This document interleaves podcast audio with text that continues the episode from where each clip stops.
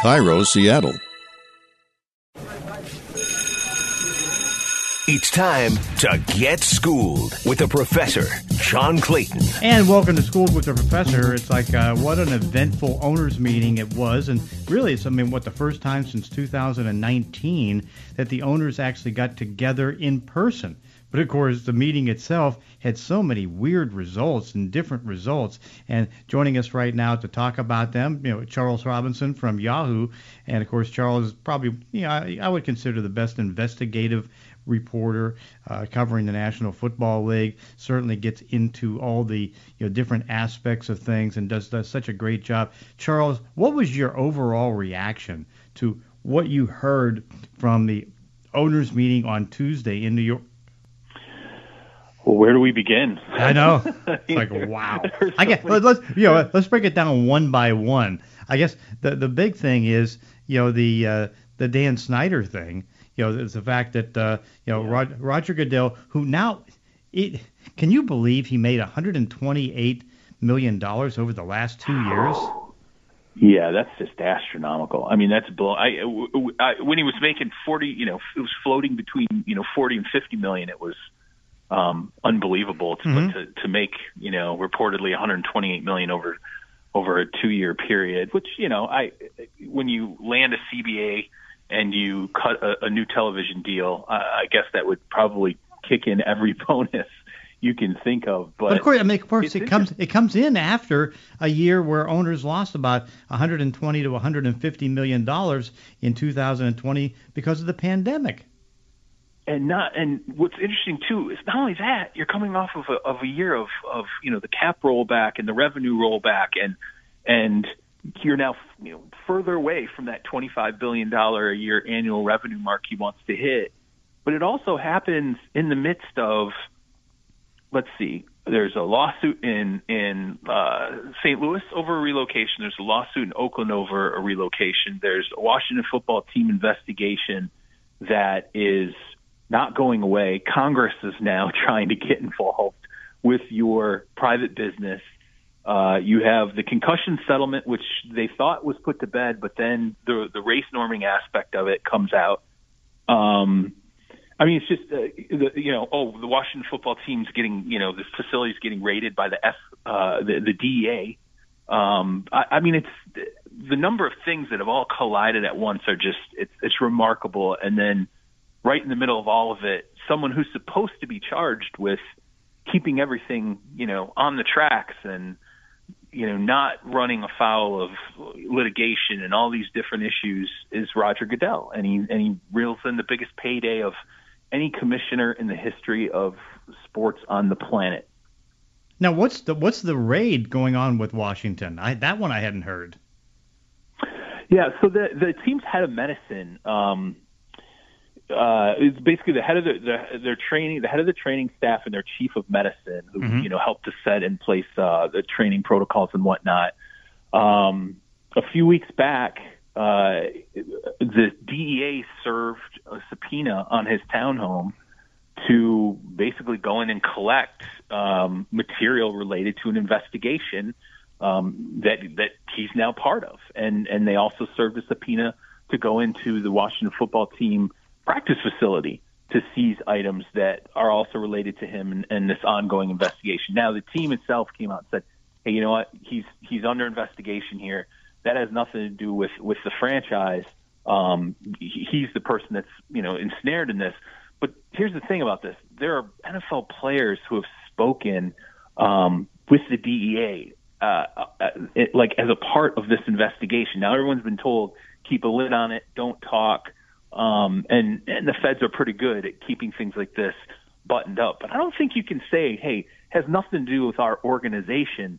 When your organization not only employs this individual, but also is getting a subpoena served to have, you know, things taken out of your hands that, that are tied to him. So, um, and, and it's funny because that was a big story for such a small period of time because it got pushed out of the news by everything else that was going on. You know, first it was Urban Meyer, you know, uh, the whole Urban Meyer video from from the bar after the the Jacksonville loss to Cincinnati. Then it was uh, oh the you know the Jon Gruden emails leak and the the DeMaurice Smith um, you know email leaks and and it's just the news cycle of really bad news has just been so fast and furious that things are piling up and you don't even realize.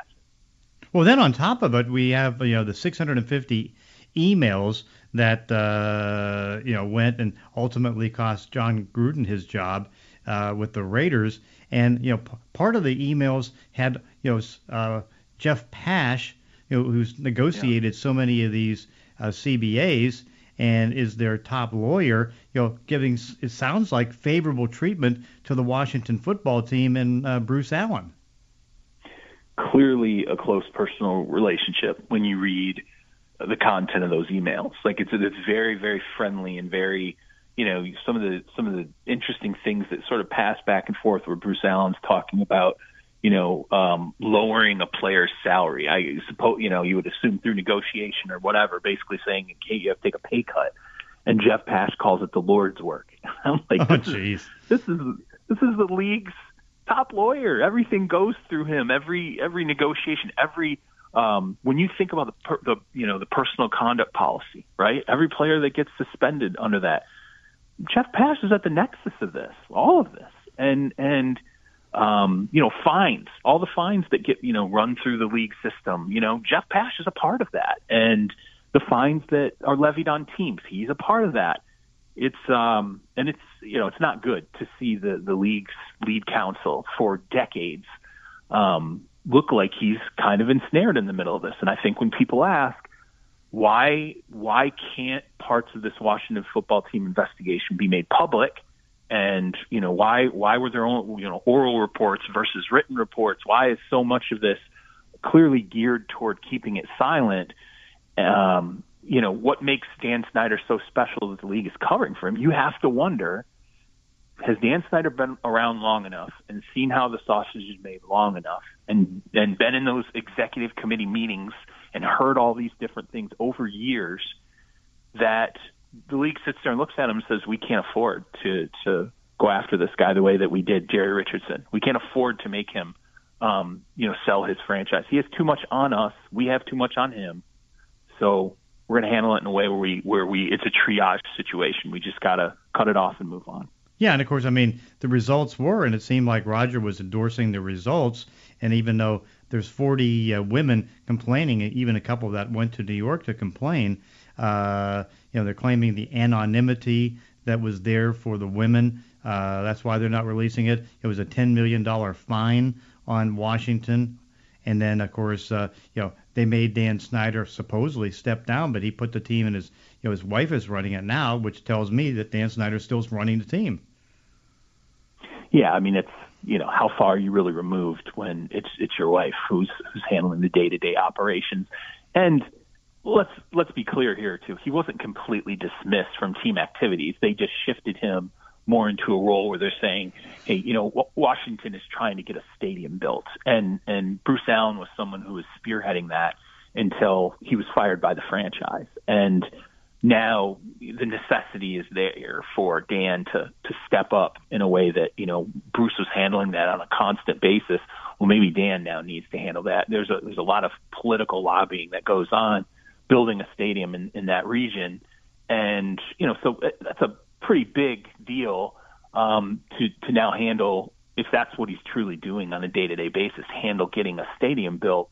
Um, you would think for an owner that takes up most of your time uh, as it is. But uh, as you said, his wife is, is is running the team. You're never really far away from uh, the activities of the team when your when your wife is handling that business.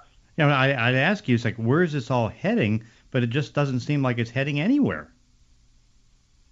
I I think they've told us where it's heading. I think the NFL has repeatedly stepped up and said we're not releasing anything. Mm-hmm. Every time they're pressed on it, whoever's leaking these emails, whoever leaked the Jon Gruden emails, the Jeff and um, the Jeff Pash and, Bruce Allen emails. Uh, I, whatever whatever this entity is, where this goes is sort of in their hands. You know, if it's uh, whoever felt the motivation to leak parts of it before, will they feel the motivation to leak um, additional things that are unseen at a later date?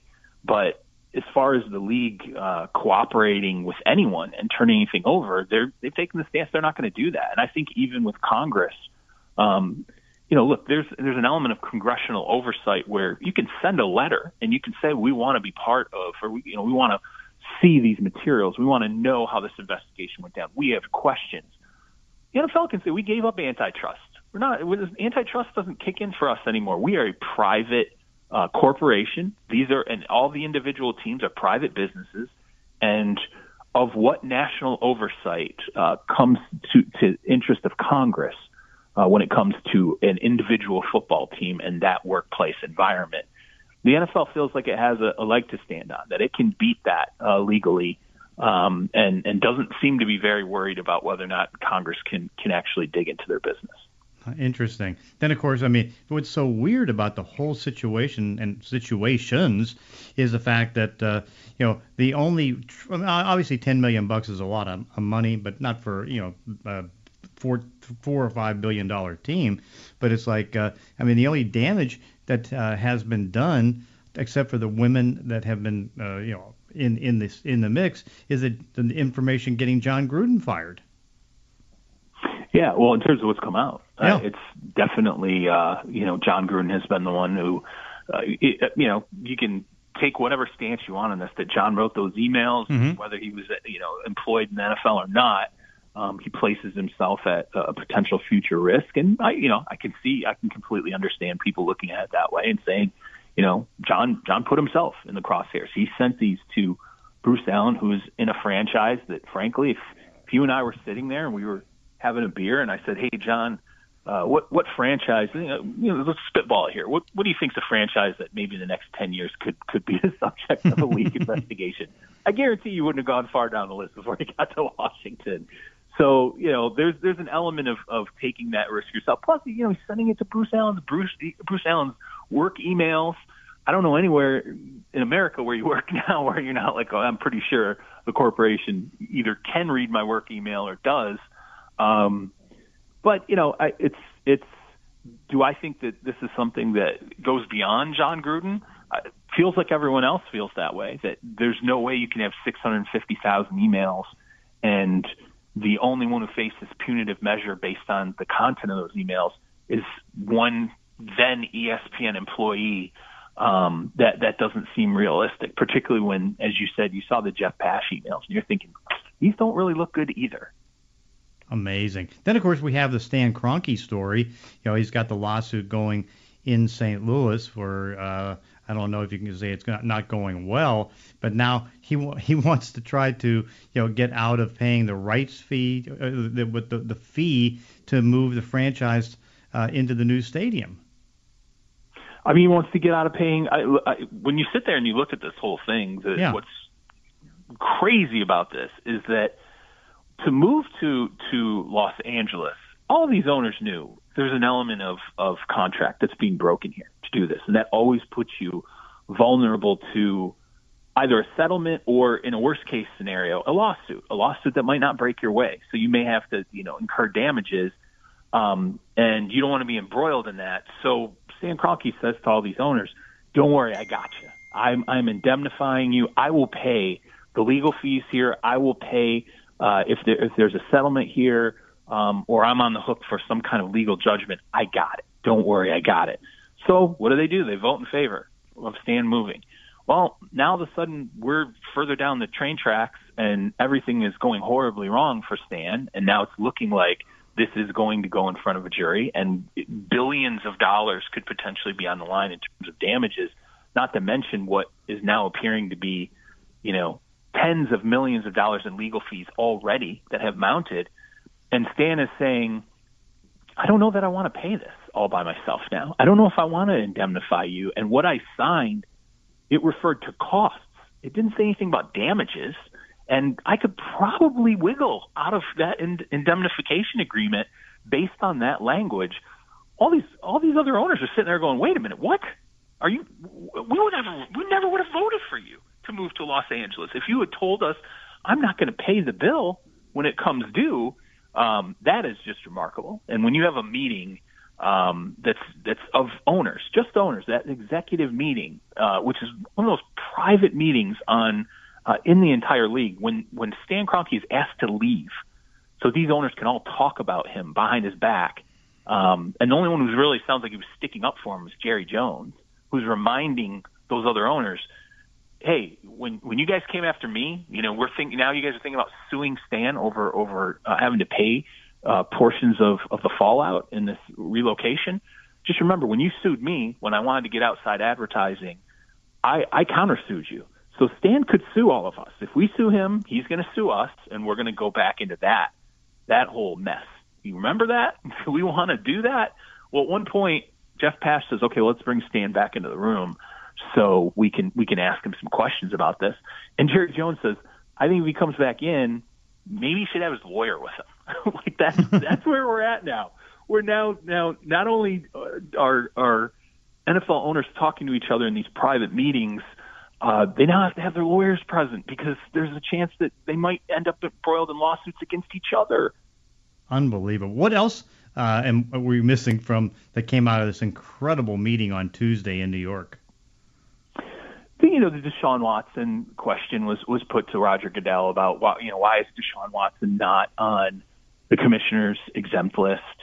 And, you know, I think Roger Goodell coming out and saying, um, look, w- what we have in our hands now, uh, we don't feel like we, we have the ability to place him on the, or we don't feel it qualifies to place him on the commissioner's exempt, exempt list. And I think, you know, um, Roger painted it in, in the aspect of, in terms of, of their investigation, there are materials that they want to gather that that are tied to these not only these 22 civil suits um, that are that are pending against uh, Deshaun Watson that are alleging um, sexual misconduct, various forms of sexual misconduct, but also there's a criminal um, investigation going on right now. And Rogers basically saying, look, we can't get to some of the materials because they are, um, you know, uh, they're they're being removed from our reach by this criminal investigation, and we don't want to taint a criminal investigation. We have to let all of that run its course first,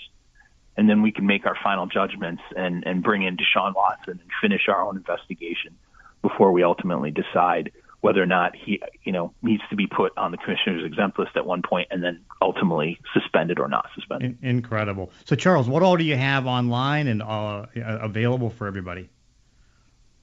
Well, it's obviously we're at the trade deadline, so um, I've written a couple pieces just sort of regarding uh, one today about the Packers and you know you're sitting here at seven and one and Aaron Rodgers. You know it's not a perfect seven and one, but it's a seven and one that I think in a, in a wide open NFC um, puts the Packers on a track that's similar to the last two seasons, where you're sitting there going, "Hey, could this be a team that you know fights it, its way to the NFC title game again?" Yeah, it could be. But what happened those last two years?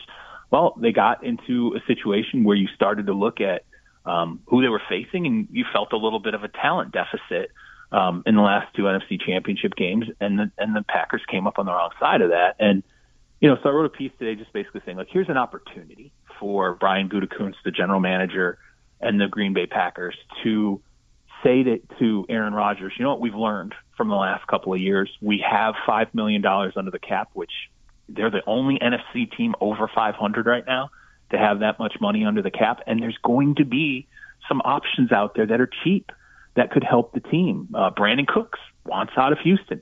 I think Brandin Cooks would fit very well in that Green Bay offense. Um, and he's owed uh, about $1.5 million prorated the rest of the year. Um, there's some tight ends out there that I think that, that could help them as well. You know, DeSean Jackson, um, now it looks like he wants to be dealt from uh, the, the Los Angeles Rams. So there's there's an ability there for um, the the Green Bay Packers to make a move here that I think could maybe uh, patch up some of the wounds between Aaron Rodgers and that front office, but also give them an opportunity if this is that last hurrah for him to actually make the Super Bowl. Charles Robinson, I thank you so much for joining us on Schooled with a Professor. Great stuff. Awesome. I appreciate it. Thank you, John. And that does it for this week's podcast. In between episodes, you can follow me on Twitter at Clayton ESPN. If you enjoy these weekly one-on-one conversations, consider leaving a review on iTunes or wherever you're listening to the show. Thanks for listening. See you next time on Schooled with the Professor.